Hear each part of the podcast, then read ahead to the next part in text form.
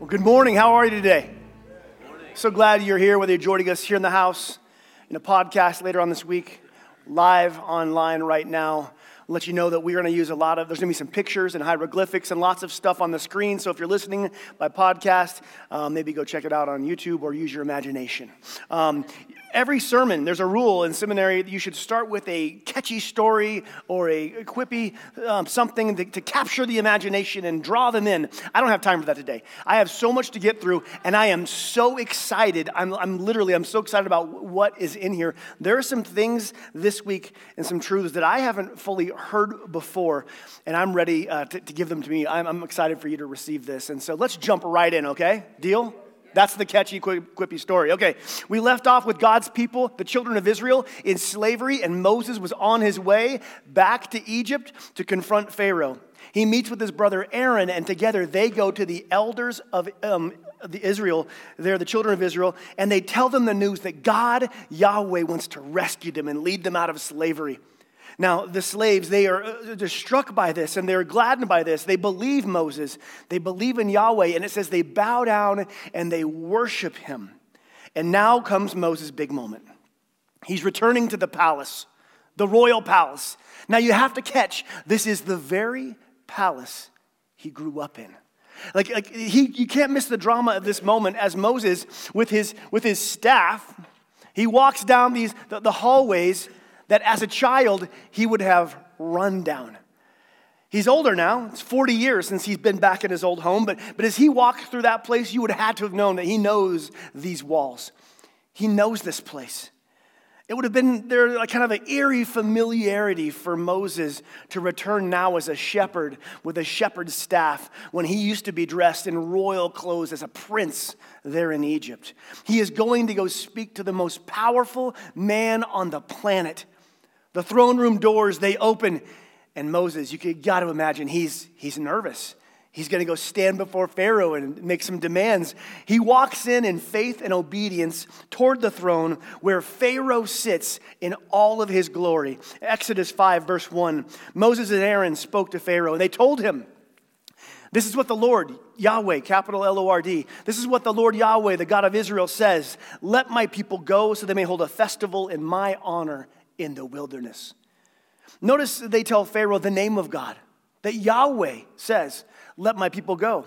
Now, Pharaoh, he is familiar with gods, he's familiar with goddesses. He considers himself a, a god himself. And so his response is telling. He says in verse 2 Is that so? Huh. And who is this Yahweh? Who is the Lord? And why should I listen to him and let Israel go? I, I don't know Yahweh, uh, and I will not let Israel go. There's some irony here at this moment. Moses says that Israel's God, Yahweh, says, Let them go. Pharaoh, who believes himself to be a god, is the slave owner of this other God's people. Eh, who is this Yahweh that you have to come ask my permission to let them go? He must not be that powerful of a God if his people are my slaves.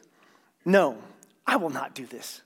He says this get back to work in verse 4. In verse 5, look, there are many of your people in this land, and you're stopping them from their work. They have lots to do, and you're distracting them with all this Yahweh talk and freedom and worship services. No, get back to work. Now, I'm going to skip a lot of verses in the narrative today as we're going to move forward in this story. I want to encourage you to attend our 6:30 Bible study on Tuesday nights. It's right over here in the Gathering Center, and that's where we go deeper into these texts. And you're going to see things that I cover and go deep into those, and you're also going to go into a lot of the stuff that I don't cover and see what God's what's he saying down in here because there is a lot in these chapters that I had to leave out. 6:30 Tuesday nights here in the Gathering Center. Pharaoh tells him to get out, but he isn't done. He's, he's angry that the production has paused and that all these things have happened. And so he says this in verse 6 The same day, Pharaoh sent an order to the Egyptian slave drivers and the Israelite foremen. Listen, don't supply them with any more straw for making bricks.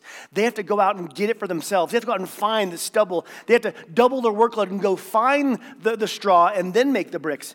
He said, Let make the people get it themselves, but still require them to make the same number as before. Don't reduce the quota, even though their work is doubled.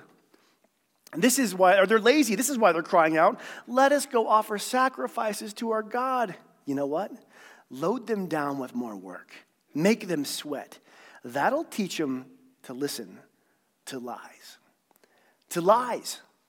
This heavy burden was put on God's people, and in the verses to follow, they are beaten and made to work longer and harder to produce the same quota as before. Pharaoh is punishing them for their request to go out and worship their God in, the, in the wilderness. And, and he, what he's doing here is he's showing them who holds real power over them. It, it, it works. The, the Hebrews are broken down in this moment. And you know who they become angry at? They become angry at Moses. As the, as the Israel um, foremen and elders are leaving the throne room, they run into uh, to Moses. Uh, weeks or days earlier, they had bowed down and worshiped Yahweh and said they believed in Moses, but now they say, May the Lord, may Yahweh judge and punish you, Moses, for making us obnoxious to Pharaoh and his officials. You, Moses, have put a sword in their hands, an excuse to killing us. Like, we're dying out there, and it's your fault. You, Moses, have made everything worse with all this talk. Now, if you're Moses, how are you feeling? How, was this supposed to go? Put yourself in, in, his shoes. I mean, you were living a peaceful lifestyle as a shepherd uh, when all of a sudden a bush was on fire and God said he called you to this colossal mission. You had so many doubts, you had so many insecurities, and you verbalized all of them. No, I can't, I can't talk, I don't. And then finally, like, just send anyone else. I don't want to go. But God continued to call you and answer every one of your insecurities and said that he would go with you. He's going with you to do things that you can't do on your own. So, despite all your doubts, all your insecurities, you said, okay, yes. You loaded up your family, you moved back to Egypt, and, and you went on this journey, and you're obeying God. You're stepping out in faith. You go talk to the people, you go talk to Pharaoh. I mean, imagine this. He's walking in obedience, he's walking in faith. And what's the result? Complete failure. Like, complete failure. Not only that, it backfired. It's worse. Pharaoh's mad at the very people that he's supposed to rescue, and now they're mad at him. The, the, those slaves that had once worshiped Yahweh, who believed him, now they don't believe him at all. They want, they want Yahweh to judge Moses. Pharaoh's angry, the Hebrews are angry, and they're angry at Moses. Moses is standing there with his staff, wondering, why in the world did I even say yes to this journey? This is not how it was supposed to go. He was to obey, and then God was supposed to come through and do all his part, right? But, but this was a disaster. God, this is the opposite of what I thought would happen. In fact, Moses goes to God and listen to the tone and timbre, and listen to the accusation and the disappointment in his words. Moses went back to the Lord and protested, Why have you brought all this trouble on your own people, Lord? Why did you send me? Ever since I came here uh, to Pharaoh as your spokesman, he has been even more brutal with your people, and you have done nothing to rescue them. Why did you send me? I have done what you said. You have done nothing. I did my part, and you, the God of the promise, aren't keeping your promise. Can you, can you hear the disappointment? Can you imagine the disappointment? To move your family, to step out, to step back into this, this place and to, to demand from the Pharaoh and it just blow up and backfire. Can you imagine the doubt and the desire, the weakened faith, and the desire just to leave? You know, I, I don't need this. This is real for us too. This is true for us. When you step out in faith and obey God, there are times where it happens right there and God moves and powerful things happen. But sometimes, sometimes and it may be that the, the process of redemption and the process of reconciliation takes a little more time than, than we want it to. So Moses is in this with us. And so when Moses is here, what does he do?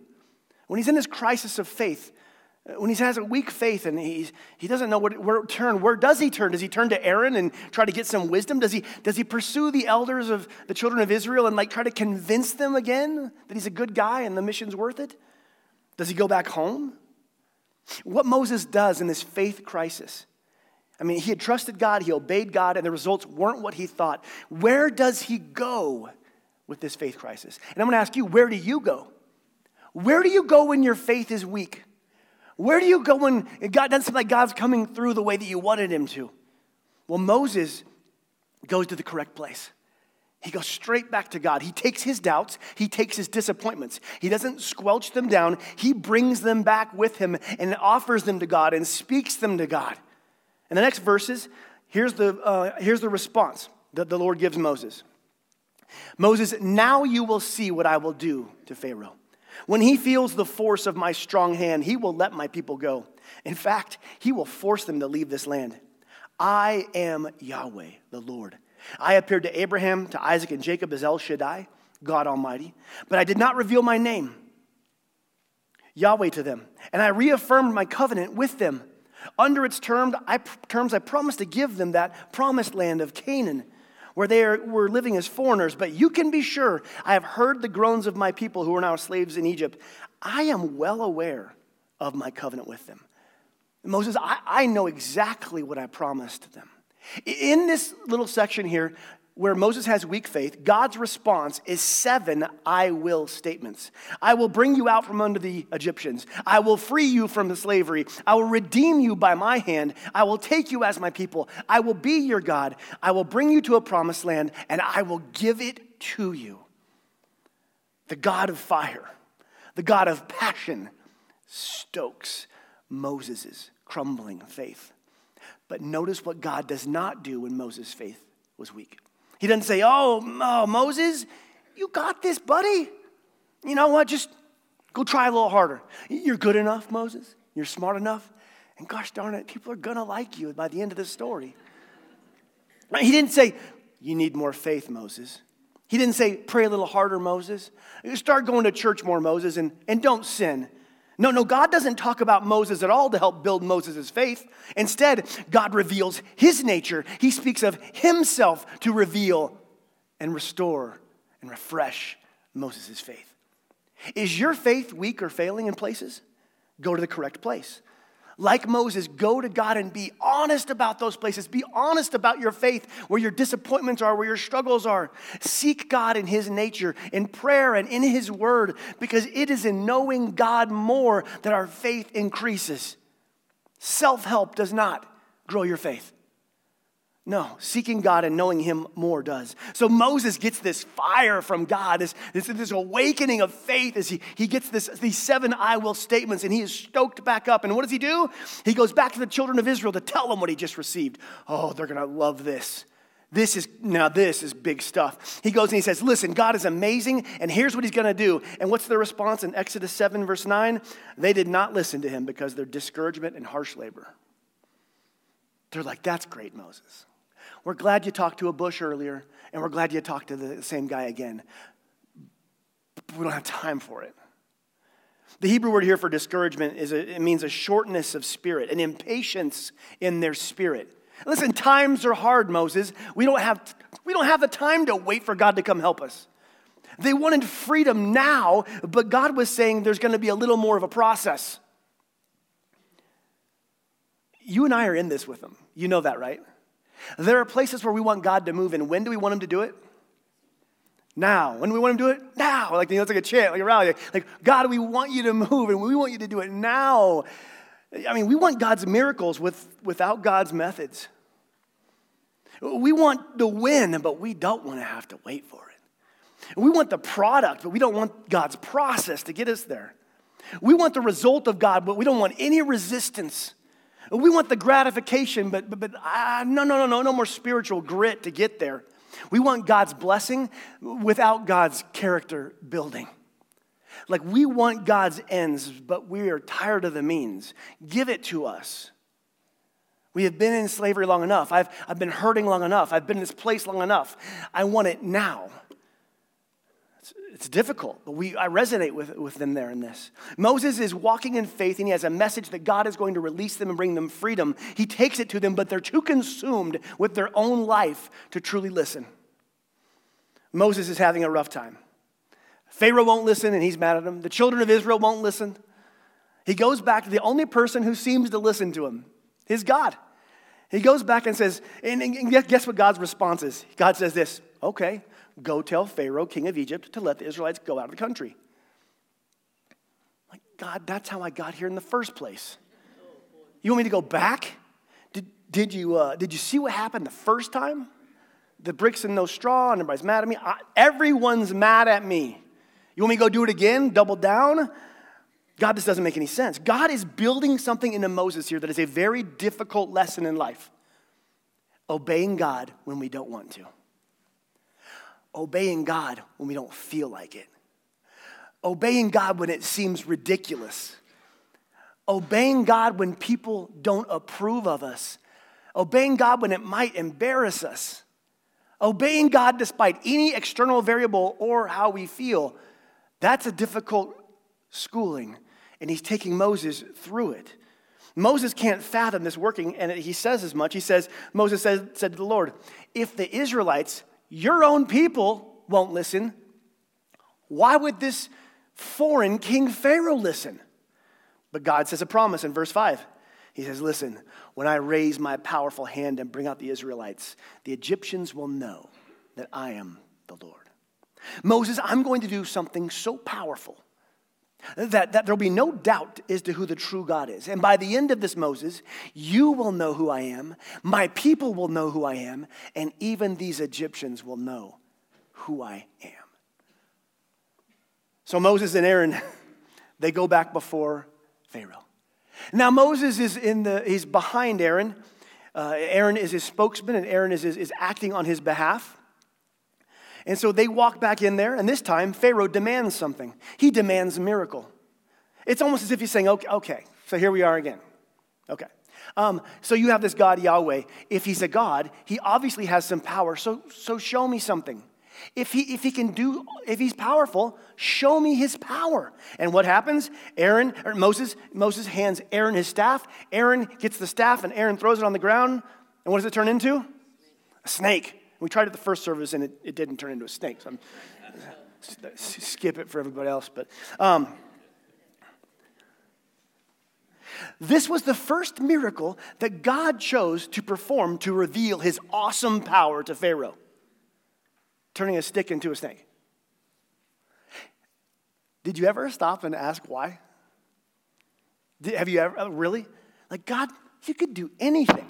Why, why did you why, why, why, the, why the stick snake thing?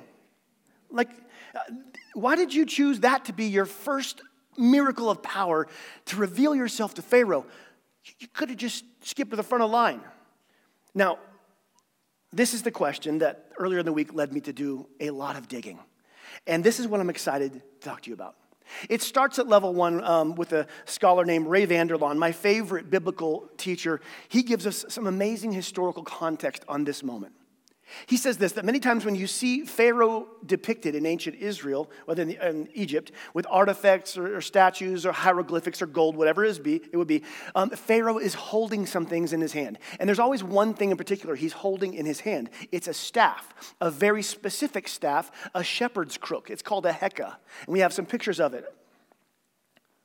You can see that he's going to be holding a heka in his hand. It's that curved shepherd's crook. This is the symbol of Pharaohic authority over the people who are his sheep. That's his symbol of divine governing over his people. Pharaoh has a very fancy staff that symbolizes not only just his authority, but his divine authority. Uh, Pharaoh isn't just a king, remember? He's God in this culture. The Egyptians have a pantheon of gods, but, but Pharaoh is a key part of what makes the whole structure spiritually work. It goes like this there's specific gods and goddesses for all different kinds of things, from, from, from fertility to, to harvest to protection to dirt to water. Like, and so there's this question Will the sun rise tomorrow? Ra, the sun god, will do so if Pharaoh does his part that is needed. Will my child be born healthy? Will the goddess of fertility will do for us the people what we desire if Pharaoh comes through and does his job as God? Will the Nile flood and be bountiful this year? Yes, the God Hapi will come through if Pharaoh performs what we need for him to perform for us. You have to see the Egyptians, they looked to Pharaoh as their lone hope to sustain the balance in their life. Like, my, if I'm one of those people back then, my life, my family's protection, the Nile, our harvest, the peace, all of it, all the order and balance required has to go through Pharaoh. Do you see how they must have looked at him? Do you see the place he held in their lives? How important he would be to them and their family, their livestock, their harvest.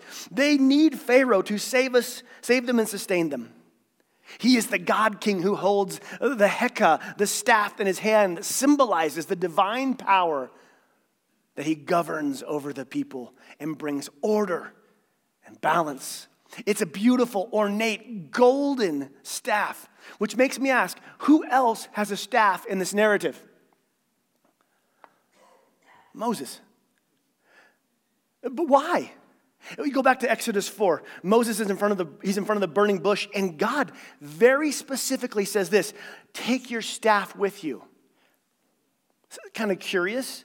He could have took it, he could have taken anything. He could have gone without it, but God wanted to make sure that that uh, Moses had a staff with him. So Moses holds a, a shepherd's staff. How, how fancy is this Heka? It's not built for power. It's not ornamented, it's built for practicality. It's built for, to, for sheep to, to move them, it's built to defend them. He leans on it, it's got grooves on it. it he, it's, it's, it's chipped at the bottom because it gets lots of use. He, he doesn't use it because it's beautiful, he has it because it's practical. It's as normal and natural as a rock, it's a long stick. That's what his Heka is. Nothing fancy about it. So you have to imagine the throne room of Pharaoh, the God king of Egypt, the most wealthy and powerful man on the planet at this time. You gotta imagine his throne, the glimmer of gold everywhere in this room, the opulence, the light, the, order, the orderliness and cleanliness. And there's Pharaoh on the throne, shaved head, crown upon him, his, his perfect dress, everything about it. Pharaoh sits in security and divinity. Pharaoh sits in power and he knows it. He is unrivaled and unmatched on the planet. And he holds with him his Heka, his, his staff of power, perfectly made to symbolize his divine rule in this kingdom. And at the far end of the throne room, the door is open, and in comes walking a shepherd. And with every step the shepherd takes, there would have been a distinct clack on the throne, on the stone floor, as another Heka entered the throne room.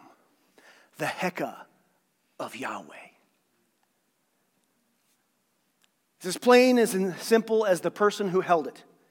And the shepherd who holds it is about to demand that the God king on the throne release the slaves. But Pharaoh, he must have scoffed at this. He's going to show this shepherd what true power looks like. Uh, but, but Pharaoh's about to find something out that it's not the, in the Heka that's the power, it's the God behind it. God has Moses bring his staff all the way from that burning bush for a reason. And we're going to see it over and over. I want you to remember this sentence I'm going to say God is speaking Pharaoh's language here. It's important for you to see that through this day and next week in the plagues. God is speaking Pharaoh's language with the staff and with many other things that happen.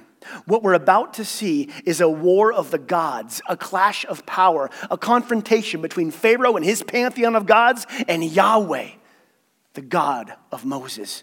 The I am that I am, the greatest, uh, the, the, the greatest powers of Egypt, both natural and supernatural, versus Moses and his God. So Moses arrives and he's got his staff. And Pharaoh waits and he has his staff. And Pharaoh demands a miracle. Moses hands Aaron his staff, and Aaron, acting and speaking on his behalf, he throws it on the ground, and immediately it turns into a snake and a serpent. Talk about a miracle. But Pharaoh's not impressed. Read verse 11. Then Pharaoh called his own, own wise men and sorcerers. And these magicians, these Egyptian magicians, they did the same thing with their magic. They threw down their hekas, their staffs, which also became serpents.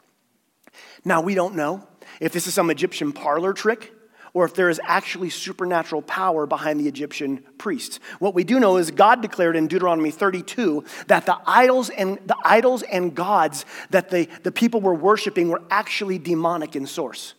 So it could have been that there was some spiritual power at work that wasn't the power of the true God.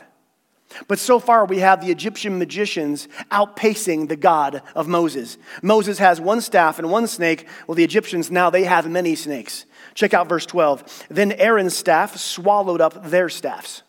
Now remember, this is the staff of Moses from Midian, Aaron on speaking and acting on his behalf. Now we read over that and we assume, don't you, that, that, uh, that um, Moses' staff swallowed, Moses' snakes swallowed their snakes. But look again what the author said. Look, this is important. Intentionally says this Aaron's staff swallowed up their what? Their Heka. A shepherd's staff from the desert, which Aaron cast down, swallowed what? Their staffs. You have to see the drama in this for those people present who knew the culture. Remember, God is speaking Pharaoh's language here. Oh, you have a Heka, the symbol of power and authority? Your priests and your uh, mystics, they have their Hekas, their symbols of their gods of magic and might? The ordinary staff of Moses, representing the power of Yahweh, swallowed all of them up. Whose Heka was more powerful in that throne room? The God of Moses. That's the first level. Let's dig another level deeper. Pharaoh's staff, his Heka, was given to him by Osiris as a symbol of divine power. But Heka is also the name of a god in Egypt. You see, Heka is the god of miracles. What did Pharaoh demand of Moses? Show me a miracle chapter 7, verse 8. Show me a miracle. Show me an act of wonder by your God. Heka is both the name of his staff, but also the Egyptian god of miracles, who they're demanding to see one from Moses. He asked Moses for a miracle, and God uses a Heka, which was aimed directly at their God of miracles, named Heka. But why would the Heka turn into a snake? Again, it could have turned into anything, right? Could have done anything with it because the god Heka, whenever he's depicted, always carries something in his hands a snake. You see, a staff, a Heka, a miracle, a snake, all of it, all of it swallowed up by the God of Moses. Now, you can't think for a minute this wasn't intentional. And you can't think that Pharaoh and his mystics are missing this. These mystics who are the priests of Heka, the god of miracles, who, perf- oh, we, we performed a miracle, and then to get their miracle swallowed up. Pharaoh watched Moses' shepherd staff, his symbol, his simple symbol of power, be transformed into a servant, which our God holds in both of his hands, the God Heka, which means that Yahweh is mightier than the God of miracles, Heka. Why else would it turn into a snake? Let's go one more level deeper. One of the oldest and most powerful goddesses in the entire uh, Egyptian pantheon is named Wadjet. Wadjet is the snake goddess, symbolized as a serpent. Now, Wadjet's job was very specific. Do we have a picture of her on the left up there? That's her. She's all throughout the hieroglyphics and all other places. Sometimes she has wings, but she is formed, she's in the form of a snake, a cobra. Now, Wadjet, this oldest and most revered goddess, she has one job to protect and guard Pharaoh and the nation from foreign deities. The goddess Wadjet, her only cause is to protect the Pharaoh and the nation from foreign deities. What do you think it symbolizes when the goddess that's supposed to protect Pharaoh and the nation from foreign gods gets swallowed up by another God in the very throne room. Yahweh is greater than Wadjet, the protector of Pharaoh. The very one who protects you, Pharaoh, the very one who protects the nation that you depend on, swallowed up. Let's go one more level down. Did you know before, before Moses even cast his staff on the ground and it became a snake, before that, there was already a snake in the room? There's always a snake in the room when Pharaoh's present. Because there is a serpent on his crown called a uraeus. Always. It's in the carvings, the statues, the hieroglyphics. We have some pictures of it. It's the uraeus, it's the symbol, this cobra ready to strike.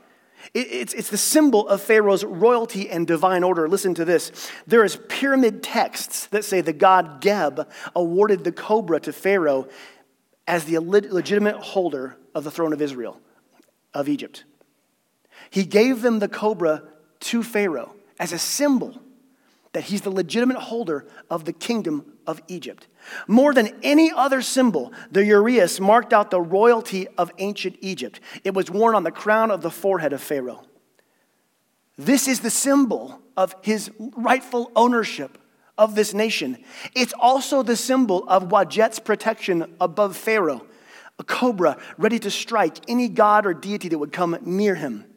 It was a crown that declared for Pharaoh, I am God King. I am divine. I am powerful. I am secure. And I am protected.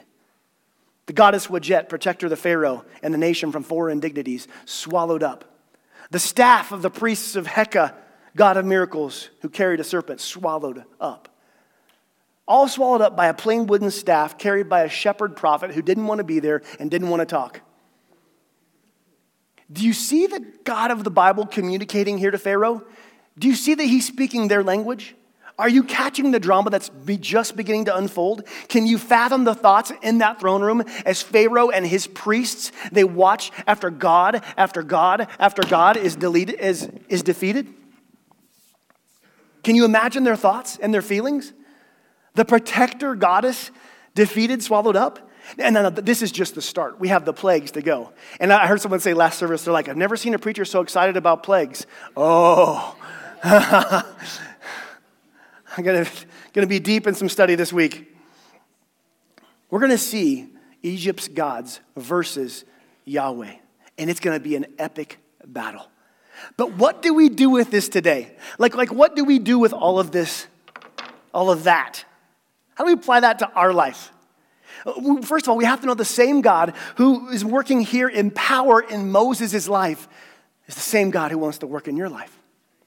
The same God that, that freed his people through these acts of mighty power wants to free you and loves you. He is Yahweh. He takes people like Moses, and look at Moses, a murderer who's insecure, who battles weak faith and battles his doubts and doesn't have a degree in seminary, and he, he, all he has is an old staff and a willing heart. He does mighty works through him.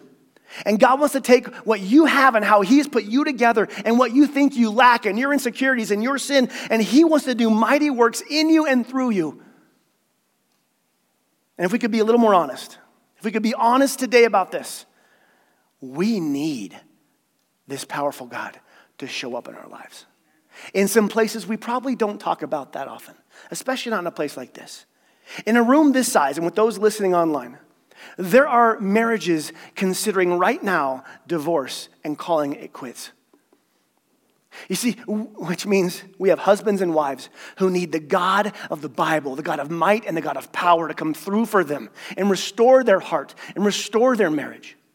And we have fathers in this room and online who, who need to return to their children's lives we have mothers who need to return to their children's hearts. We have adult children, prodigals who are wandering far and wide, and parents and grandparents in this room just broken in prayer for them.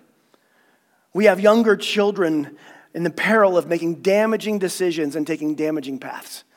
We have anger and bitterness in our own life that lashes out at those that we love and hurts them. We have addictions and vice that hold us in the pit. We have anxiety that thieves from us the joy that we want to experience daily. We have depression that is stealing the light from our hearts. We have illnesses that have robbed the fullness we once had in our life. We need a powerful God. We need an almighty God to reveal himself in power to us, to move in us, to move among us, to move through us. We, like these ancient people, we need the great I am Yahweh to say, Watch what I'm going to do in your midst. That's what we need. Watch what I'm going to do in the midst of your marriage. Watch what I'm going to do in the midst of your mental health. Watch what I'm going to do in the midst of your greatest sin. Watch what I'm going to do in your life. Watch what I'm going to do through your life. Watch what I'm going to do in your family's life and your children's life. Watch and see what the power of Yahweh can do. That's who He is, and that's who we need. So, if we could be a little bit honest, we would admit there are places where we have great need for this great God. And so, what do we do? What do we do? Just like those people then, we cry out now. We cry out now in private prayer. Yes, we cry out in worship. I want you to cry out in this place on Sundays when you stand and sing, have it be a cry out to, to, to the God who is great. Orchard, may your heart begin to cry out for God to, to, to move in those places where you know, you know you need Him. May we cry out and see that God is greater than any enemy we think we have. He is greater than our current hardship. He is sturdy in our storms. He is strong in our suffering. He fights for us even in our fear. He is Yahweh, the I am that I am, the mighty God who delivered his people, who showed acts of power unrivaled and his son Jesus, our Savior, who gave his life on the cross for our sin, for our forgiveness, for a, pa- a, new pathway forward, and his Spirit, who's present inside those who know Jesus. And I want to let you know that this mighty God, he is at move, he is on the move in this church. He is on the move in our midst. So we honor Jesus in communion today. We're going to honor him in communion for his mighty act of sacrifice, what he did on our behalf. We're going to honor him in worship as we cry out, How great thou art! How great thou art! Let me pray for us. God, we ask that you do a mighty work in our church, in us. God, I ask that you would save and heal our marriages. I ask that you would protect, protect and return our wandering prodigal children. I ask that you bless and guide those small children right now, even in those classrooms. God, I pray that you give us the freedom that we've longed for for so long and the peace that we hope for. God, we ask you to do a mighty work in our lives and in our church, in our midst. We see today you are the God who can show up in power, and we ask that you do so. We ask this in the mighty, mighty name of Jesus. Amen.